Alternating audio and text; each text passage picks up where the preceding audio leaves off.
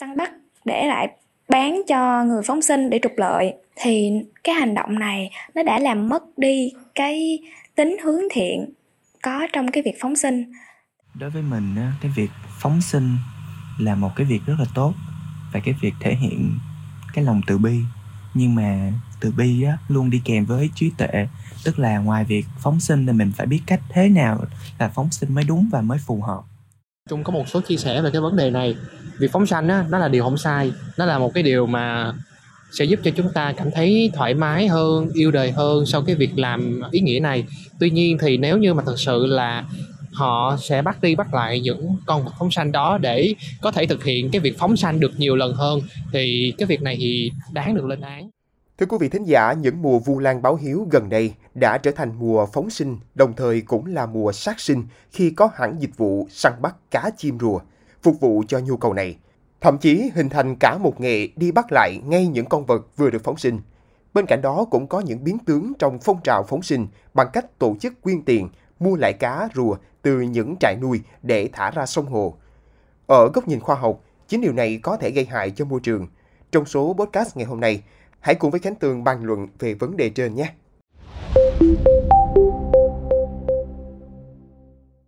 Phóng sinh chỉ có ý nghĩa thực sự nếu là giải cứu một con vật sắp bị giết hại, những con vật chuẩn bị giết hại mà mình tìm cách mua lại. Phóng sinh để chúng có đời sống tiếp tục, đó mới phù hợp giáo lý nhà Phật. Thế nhưng gần đây, nhiều Phật tử, người dân đã làm sai cách. Thậm chí nhu cầu phóng sinh rất lớn, đặc biệt vào tháng 7 âm lịch. Mùa vu lan báo hiếu khiến sinh ra những người chuyên đi bắt lại những con chim con cá vừa được phóng sinh vì những con vật này sau khi bị bắt, nhốt đã trở nên yếu và rất dễ bắt. Nói về vấn đề này, nhiều người dân Phật tử cho biết. Đối với mình, cái việc phóng sinh là một cái việc rất là tốt và cái việc thể hiện cái lòng từ bi. Nhưng mà từ bi á, luôn đi kèm với trí tuệ. Tức là ngoài việc phóng sinh thì mình phải biết cách thế nào là phóng sinh mới đúng và mới phù hợp. Chẳng hạn như cái việc mà mình đi đến những cái địa điểm du lịch tâm linh nổi tiếng á thường thì sẽ có những cái lồng chim người ta bắt nó sẵn. Mình chỉ cần mua phóng sinh thôi thì cái giá nói chung là nó cũng không rẻ. Nhưng mà mình nghĩ nha, bản thân mình và mọi người đã thừa biết, mình mua cái lồng chim đó mình thả đi, thì tiếp tục những con chim đó đều được huấn luyện và, kiểu, người ta sẽ có cách để cho những con chim ở dòng khu vực đó nó bay về với họ tiếp và họ lại tiếp tục lấy những con chim đó để họ bán, họ lấy tiền. Thì mình thấy cái việc mà biến tướng gì thì nó rất là không nên.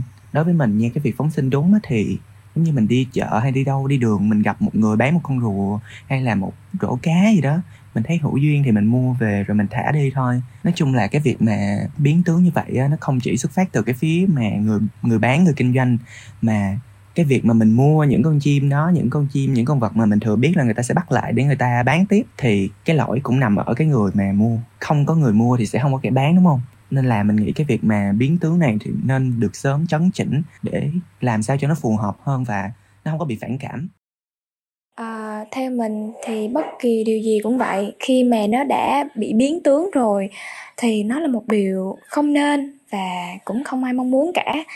Giống như bạn nói, ở trong cái việc phóng sinh thì cũng vậy, thì nhiều người săn bắt để lại bán cho người phóng sinh để trục lợi. Thì cái hành động này nó đã làm mất đi cái tính hướng thiện có trong cái việc phóng sinh. Tại vì ai cũng biết là phóng sinh nó là một cái nghi thức từ bi có trong đạo phật nhưng mà uh, chính những cái hành động của mọi người chính những cái hành động này đã khiến cho cái việc phóng sinh nó trở nên bị thương mại hóa. Và người phóng sinh thì biết những điều đó nhưng mà vẫn tiếp tục làm và uh, nó cái điều này nó làm mất đi cái tính hướng thiện cái tính từ bi của cái việc phóng sinh và nó trở thành một cái hình thức nó mang nặng cái tính hình thức mà không đáng có làm mất đi cái tính từ bi trong cái việc phóng sinh này. Trung có một số chia sẻ về cái vấn đề này. Việc phóng sanh á, nó là điều không sai. Nó là một cái điều mà sẽ giúp cho chúng ta cảm thấy thoải mái hơn, yêu đời hơn sau cái việc làm ý nghĩa này. Tuy nhiên thì nếu như mà thật sự là họ sẽ bắt đi bắt lại những con vật phóng sanh đó để có thể thực hiện cái việc phóng sanh được nhiều lần hơn, thì cái việc này thì đáng được lên án và nó không có tốt đẹp nhiều nhiều lắm. Tuy nhiên thì trung nhìn nhận ở một cái góc cạnh đó chính là những người mà họ có những cái trại nuôi cá nuôi chim nói chung là nuôi những cái con vật đó. Và mục đích của họ là gì? Mục đích của họ chỉ để là bán và kiếm tiền thôi. Và việc của những người khác muốn đi phóng sanh á, và mua lại từ những người đó với một cái tinh thần là tôi muốn tôi muốn giải phóng cho những cái con vật này á thì trung thấy là cái việc này nó nó bình thường nó không có sai tại vì tinh thần của họ là muốn đi phóng sanh và họ chỉ có cái việc là họ đến những cái trung tâm, những cái trại nuôi đó để mua những con vật này và để đi phóng sanh thôi. Thì việc việc mà trung nghĩ là họ nên làm sau đó là chính là nên thả ở một nơi nào đó mà để có thể những cái người này nè, họ không có biết cái chỗ mà mình thả để để họ không có phải là bắt những cái con vật này lại và đưa vô chuồng lại và để cho những người khác mua lại. Thì trung nghĩ là đó là những cái ý kiến những cái vấn đề của trung về cái hiện tượng này chung quy lại là về cái tinh thần của mình thôi mình phóng sanh vì điều gì còn nếu như mà mình biết là mình uh, phóng sanh thật tâm thật tâm muốn phóng sanh thì mình sẽ có một cái cách làm nó nó hiệu quả nhất và nó tốt nhất mình nghĩ là nghi thức phóng sinh là một điều vô cùng tốt đẹp, mang ý nghĩa bảo vệ sự sống cho các loài động vật. Thông qua hoạt động này thì mọi người mong muốn cầu sự bình an, may mắn cho gia đình của mình. Thế nhưng ngày nay nhiều người lợi dụng lòng tốt của người khác để trục lợi cá nhân. Đây là một hành vi vô cùng xấu. Việc săn bắt trái phép các loài động vật để bán cho người khác làm nghi thức phóng sinh là một tội ác, đi ngược lại với mục đích bảo vệ các loài động vật, nên mình nghĩ cần phải bài trừ và ngăn cản các hành vi này. Thưa quý vị, trong triết học cũng như trong câu chuyện Phật giáo, diễn giải ở Thế Tôn Thuyết Pháp đều xem chuyện phóng sinh, tiếng Anh là release life, như một hành động cứu mạng, như một hành vi nhân đạo đối với một con vật bị bẫy bắt, bị giam nhốt, bị mua bán qua lại và bị hành hạ đau đớn hoặc sắp bị giết. Khi đó ta đứng ra xin lại hay bỏ tiền để mua hay chuộc rồi đem về chữa trị nếu nó bị thương, cho nó ăn nếu nó bị đói, rồi cuối cùng phải thả nó trong trạng thái khỏe mạnh, có khả năng tự tìm thức ăn, trở lại môi trường sống của nó hay trả nó về bầy đàn của chúng. Đó chính là hành động phóng sinh đúng nghĩa, mang tính nhân văn và phù hợp với khoa học tự nhiên. Các trung tâm cứu hộ động vật hoang dã trên thế giới cũng có những chương trình cứu những con thú hoang dã bị nuôi bắt trái phép về chữa trị, phục hồi bản năng sinh tồn trong thiên nhiên của chúng, rồi tìm cách trả chúng trở lại môi trường sống phù hợp của chúng. Tuy nhiên, hoạt động của các trung tâm này như vậy, họ không gọi là phóng sinh mà dài dòng hơn là tái thả các cá thể hoang dã trở lại tự nhiên. Ngành thủy sản cũng có những đợt thả cá con, tôm con vào thủy vực để tái tạo nguồn lợi thủy sản. Tuy nhiên, đây là những loài thủy sản có nguồn gốc bản địa, phù hợp với môi trường sống và đã có xác nhận sạch bệnh. Chuyện phóng sinh một lượng lớn các loài chim cá, rùa, cua, tôm, ốc có lẽ có hàng trăm năm trước chủ yếu ở các cộng đồng người Trung Hoa theo Phật giáo hoặc các tín ngưỡng thờ thần thánh, người dân tin theo một nghi lễ phóng sinh động vật gọi là phan sen, có nghĩa là trả động vật sống vào thiên nhiên như sông nước, rừng cây, với niềm hy vọng cầu may hoặc nhằm để tích phước trả ác. Trước khi trả, họ thường làm lễ cầu nguyện, đọc kinh cho các con vật bị bắt nhốt, xong mới thả ra.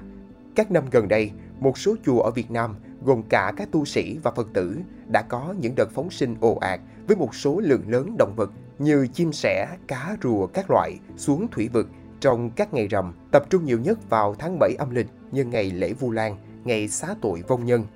Đã có những biến tướng trong phong trào phóng sinh bằng cách tổ chức quyên tiền mua lại cá rùa từ những trại nuôi cá để thả ra sông ra hồ. Điều cần thấy rõ là họ mua với số lượng lớn những hầm cá nuôi đã quá lứa, Dễ thấy ở một số chùa, đội ngũ đông đảo những người bán những lồng đầy chim trời, các chú chim tội nghiệp bị bỏ đói, một số chim lớn bị cắt gân cánh, nuôi nhốt chật hẹp. Các chim hoang dã này bị những tay săn bắt bằng những kiểu bẫy tự chế như lưới tàn hình hay tàn độc hơn như lấy kim chỉ, mây mù mắt chim mồi để dụ đàn, dùng keo dính hoặc rải thuốc độc cho chim bị say, ngất để dễ bắt. Trong môi trường thủy vực, mỗi vùng tự nhiên đã quy định một số loài nhất định, số quần thể giới hạn tương ứng với nguồn thức ăn tự nhiên mà loài thủy sinh đó có thể tự kiếm thức ăn để tồn tại.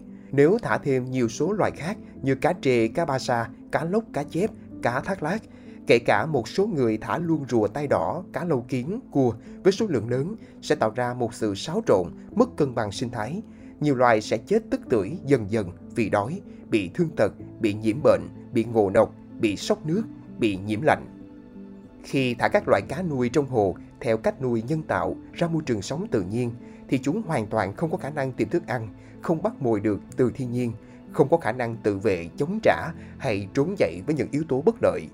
Thả ra tự nhiên chắc chắn chúng sẽ chết đói hoặc bị các loài khác tấn công, hoặc một số loài trở nên hung hãn như rùa tai đỏ, cá lâu kiến, cá Nam Mỹ, cua, tiêu diệt các loài bản địa hoặc giành thức ăn của các loài bản địa, kể cả các loại thức ăn không hợp với chúng để sống còn.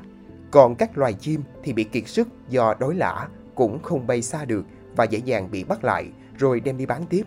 Đó là chưa kể vào mùa sinh sản, những con chim bố mẹ bị bắt để bán phóng sinh, còn lại chim con trong tổ thì chỉ có đói mà chết. Ngoài ra, một số cá nuôi đang bị nhiễm bệnh hoặc mang virus nhưng chưa phát hiện do được cho ăn với thức ăn có trộn kháng sinh. Khi thả xuống sông, cơ thể chúng có thể là nguồn phát tán dịch bệnh ra diện rộng hơn. Lúc đó rất khó ngăn chặn. Đây là những vấn đề đáng lo. Ngay cả tín đồ lẫn tu sĩ đi phóng sinh khi tiếp xúc trực tiếp với cá, rùa, chim thú không hề có trang thiết bị bảo hộ cần thiết như găng tay, khẩu trang, thuốc khử khuẩn thì cũng có nguy cơ bị lây nhiễm một số bệnh sinh vật phóng sinh như bệnh ghẻ lở, bệnh nấm da, khuẩn E. coli, sốt, Ebola, cúm A, đậu mùa khỉ và một số dịch bệnh lạ khác do chính bản thân mình đem bệnh về chùa chiền và cộng đồng tín hữu.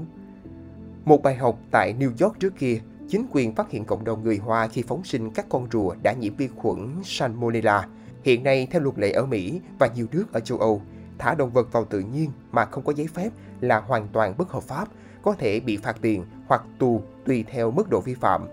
Gần đây, một số tu sĩ Phật giáo Việt Nam đã lên tiếng khuyến cáo mọi người không nên tổ chức phóng sinh trái khoa học. Các nơi phải cương quyết từ chối các nhóm bán chim rùa, bắt trồng tự nhiên hay không tham gia các nhóm mua cá nuôi trong các ao cá đem thả ra sông rạch, phóng sinh. Do đó, khi muốn thả một loài nào, cần có những tham vấn từ các nhà khoa học về sinh học môi trường, thủy sản, lâm nghiệp để không làm hại đến môi sinh môi trường. Rất không nên thực hành phóng sinh tràn lan, trái với khoa học và đạo đức như một số nơi hiện nay. Quý vị nghĩ sao về những thông tin trên? Hãy để lại ý kiến của mình bằng cách bình luận bên dưới nhé.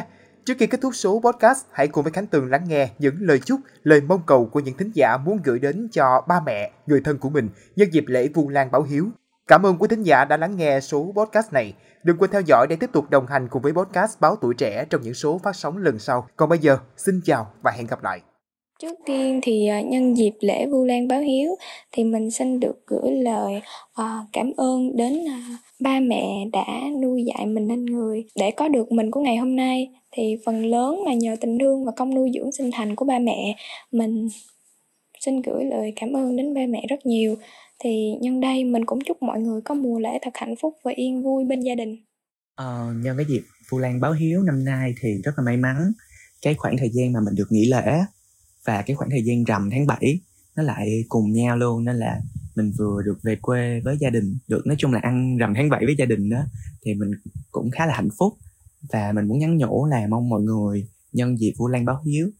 À, là một câu khá là sến thôi tức là khi mà còn cha còn mẹ thì cố gắng tranh thủ để mà về nhà với gia đình. À, và mình mong mọi người có một mùa Vu Lan thật là an lành hạnh phúc à, có nhiều lợi lạc. Nhân dịp đại lễ Vu Lan báo hiếu, mình muốn nhắn nhủ với mọi người hãy dành thời gian ở bên gia đình nhiều hơn, yêu thương và chăm sóc cho ông bà cha mẹ của mình để sau này chúng ta không phải hối hận khi nhìn lại.